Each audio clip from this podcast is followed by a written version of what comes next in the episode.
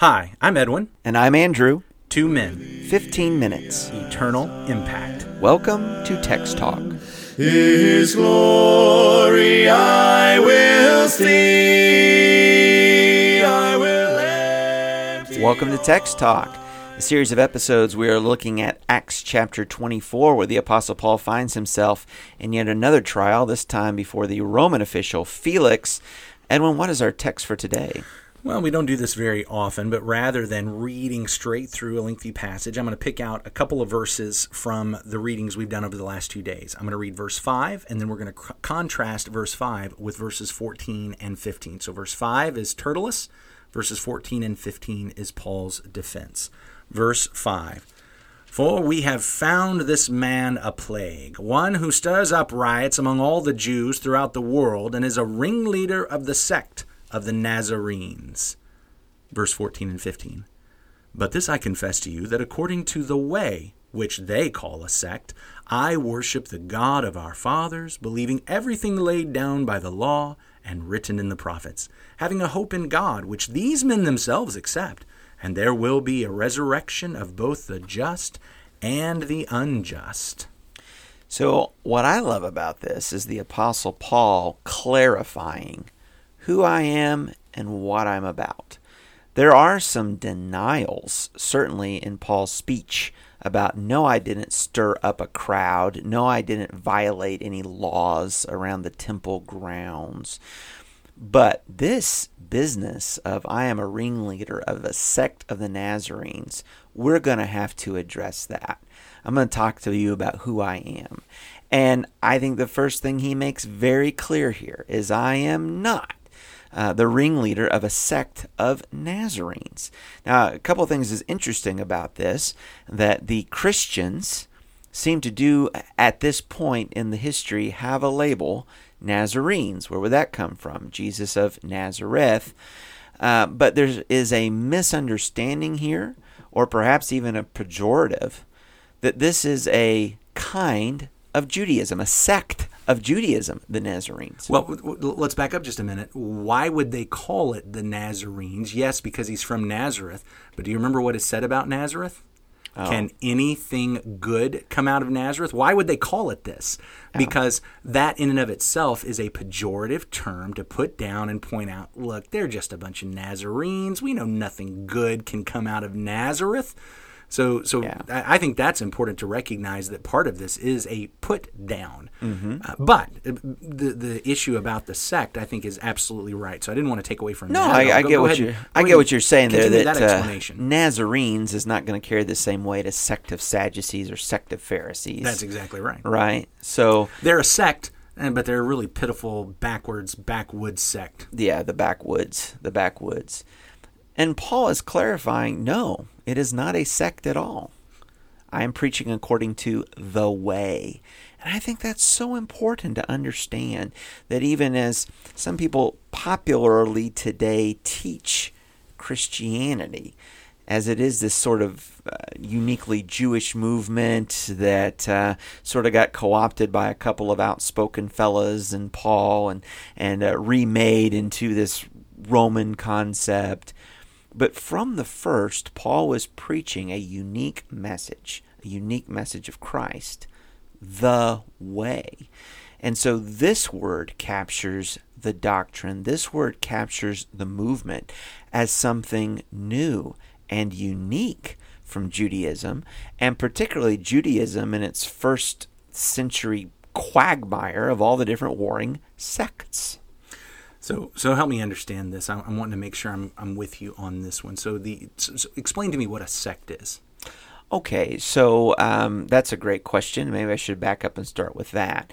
Um, we've got a uh, a group, all right. So a um, a portion, I, I guess, under the umbrella of Judaism, you would have these different groups of people who have uh, contrary doctrinal positions, and they would all say, "Well, I'm a Jew." This is a kind of Judaism. This is a way of Judaism, though it would contradict someone else who also claims to be a Jew and their perspective on Judaism. You know, we saw this very recently in our conversation in the 23rd chapter. It was pointed out that here are these two sects of Judaism, the Pharisees and the Sadducees. They both are going to say that we're Jews, we practice Judaism, but it said the Sadducees do not believe in angels, do not believe in uh, the resurrection, whereas the Pharisees they affirm all of that, you know, according to the scriptures. So you you've got this idea now. What Tertullus is saying is that.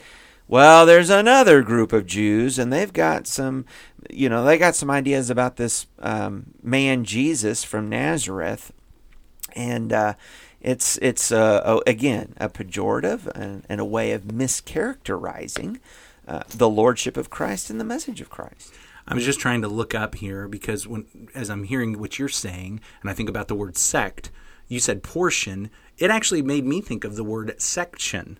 Okay. Which sounds like those two words kind of go together. I was trying to look up on Etymonline if I could see a connection. I think there probably is one, but it wasn't just brought out distinctly. I don't have the OED here, the Oxford English Dictionary, where we could get really definitive on that. But so, so, the idea of a sect is a section of some other greater whole. A section of a whole. I so, so, right. so the Pharisees were a section of the greater whole of Judaism, and the the Sadducees were a section of the greater whole the Essenes, the Zealots were sections. And so when they call them the sect of the Nazarenes, they are pejoratively putting them down about the Nazareth thing, but claiming they're just a section of our religion. So we should get to judge them according to our law. That is the that is the argument. Maybe something else that should be said is um, that there's not always um, how do I want to say this correctly? Um, that if you're a part of a sect, um, you you stand opposed then to other sects. Um, I, you know, you look at Christendom today and the concept of denominationalism. And where we are in our society is eh, Methodist, Baptist, Lutheran. Some people even would extend that to Catholic. What's the big deal? We're all Christians anyway. You know, we're all sort of religiously kissing cousins. And, and there's not really hard lines drawn so much anymore uh, in this spirit of denominationalism. But if you are sectarian, which I think you certainly see that with the Pharisees and the Sadducees. You're saying, okay, you're in a group of Judaism, but you're in the wrong group of Judaism. Mm. I'm in the right group of Judaism. I'd like you to come over here. There's not a lot of peace among sects. Okay, all right. So we've got Paul pushing back against the idea of a sect. So so at the first level, if I'm understanding you right, what we have is Paul is saying Christianity Christ's kingdom, discipleship is not just another section of Judaism. It is something entirely different. It's pushing back. Even I believe, though I believe he's absolutely saying that, yeah. Even though many of the Jews saw it that way, it's clear that many of the Romans saw it that way. When Claudius kicks the Jews out of Rome, we look back at some historical record. He mm-hmm. kicks the Jews out of Rome because of some stuff about this man named Chrestus, mm-hmm. which means it's actually the Christians he's upset at, but he does not recognize the difference between the Jews and the Christians. So, so even the Romans saw it that way, but Paul is pointing out they called it a sect. I'm not a part of a sect of Judaism it goes along. At least it as goes, my Christianity no, it, goes. No, that's exactly right, and it goes along with the way we see uh, all of this missionary activity of the Apostle Paul. That he preaches to the Jew first, and then to the Greek. Of course, the first Christians were Jews. It's the fulfillment of their prophecies and their Messiah. But it expands beyond that and was always intended to that this seed of Abraham is to bless all the nations, the whole world. So, in the course of preaching the gospel to the Jew first and also the Greek, you see the Christians come out of Judaism first. But I guess that's what I'm saying. They are coming out of Judaism uh, to this way. So, on the one side, we've got I'm not a sect of the Jews, but neither am I creating another body that is to be divided into sects. This is the way. We, we are walking the way. So when I hear that, I think of two things. I think of the fact that Jesus himself says, I am the way. Yes. So I, I, I believe that term, the way, probably came from that. Jesus is the way. Mm-hmm. He is the truth. He is the life. He is the way. Mm-hmm. And so we are walking according to the way. But I couple that with in the Sermon on the Mount when he talks about there is a broad way that hmm. leads to destruction, but a narrow way that leads to life. I think Paul is bringing that to mind. You've got Jesus, the narrow way. His way is narrow. His way mm-hmm. is difficult, it even mm-hmm. says. Straight and narrow. Broad and easy is the way that goes to destruction. Yeah. He says, we're, we're on the way. And so the way would, would, in my mind, seem to suggest that we're not creating something or should be a part of something that is a bunch of different ways. Correct. I, I, I've often heard people say we're all going to the same place, but we're taking different ways To to get get, there. there. Have you ever heard that? You know, I have. That doesn't sound like what Paul's saying here. Are you? are It, you- no, I, it is not what Paul's saying here. It is it is a a foreign approach to this Christianity that we read about in the New Testament. That there is the way, there is the gospel, there is the faith, uh, and there are not many ways.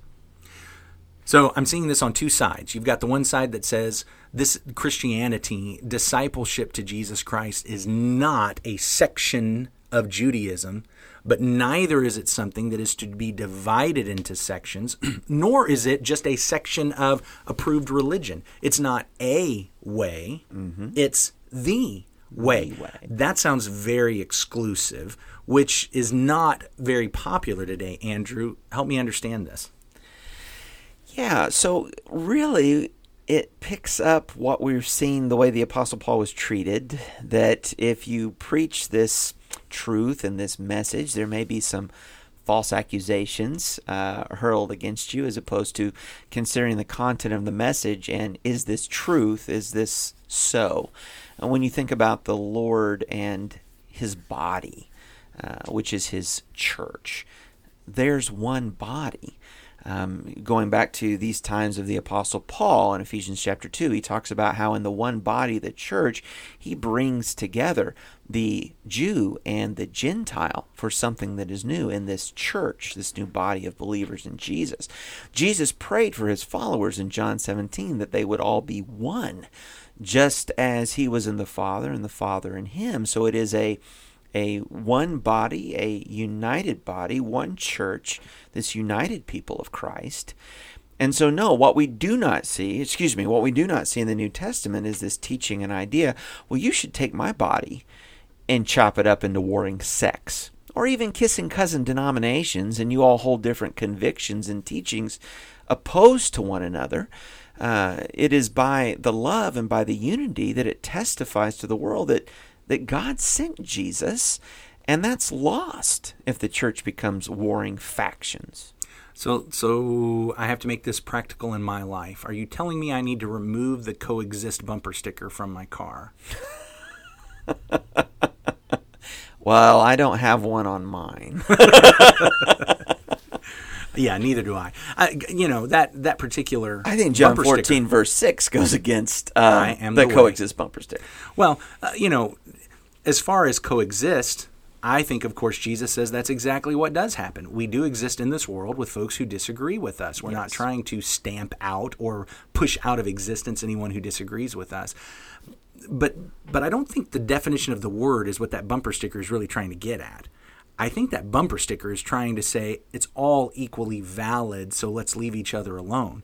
We're not trying to stamp out people who disagree with us by attacking or pushing them out of existence, but I think we are supposed to be stamping out the other ways by teaching the gospel, by drawing folks into the gospel so that they abandon other ways which are not ways at all. So, and and I would say also that there's a challenge here. I think to um, to us and to our listeners, just as thinkers, to give different religions the respect of taking them on their terms. Uh, it's real easy to throw it all in a box and say, hey, you know, religion's religion. And basically, you know, if we all just treat people nice and keep our hands and feet and all other objects to ourselves, they all say basically the same thing. So what does it matter? Well, no, they don't. Islam is a different religion. Christianity is a different religion. I mean, you could go through the whole coexist bumper sticker. They each have their unique cl- uh, truth claims, their unique stories. Okay, take them for what they say and understand. No, they can't all be true. There is the way. There is the truth. Uh, I believe it's Christianity, and I have reasons for that. But I just want to challenge us don't be a lazy thinker and cast really a dispersion on all religion by saying, yeah, it's all basically the same. No, it's not. That's just equally offensive to everybody that has religious faith. Yeah, absolutely. Well, now that we're getting into the really interesting stuff, it's time for us to wrap up. We're thankful that you're listening. And if you have any questions about anything we've said or anything you want to add into it or anything you want to share about what you're reading, please send us a message at texttalk at christiansmeethere.org. That's texttalk at christiansmeethere.org. And now that this rain has started pouring down our, on our non soundproof studio, I want you to go ahead and lead us in prayer, but, you know, talk louder than the rain. Our God and Father, we thank you for this day. We thank you for the rain to nourish our land. We thank you, Father, for your word. And we pray, Father, that we might be mindful that in your word, in your truth, in your communication to us, is the message of Jesus Christ, the way, the truth, and the life. Father, give us the courage to seek your way, to walk your way, to be with you in heaven by the grace of Christ. In Jesus' name, amen. Amen. Thanks for talking about the text with us today. I'm Edwin Crozier, and I'd like to invite you to join the Christians who meet on Livingston Avenue this Sunday for our Bible classes and worship. You can find out more at ChristiansMeetHere.org. Check out our daily written devotional that goes along with today's episode. You can find a link for it in our show notes. Michael Eldridge wrote and sang all four parts of our theme song. You can get more from him at acapeldridge.com. Remember to subscribe, rate, and review our podcast so others can learn about it more easily. Have a great day.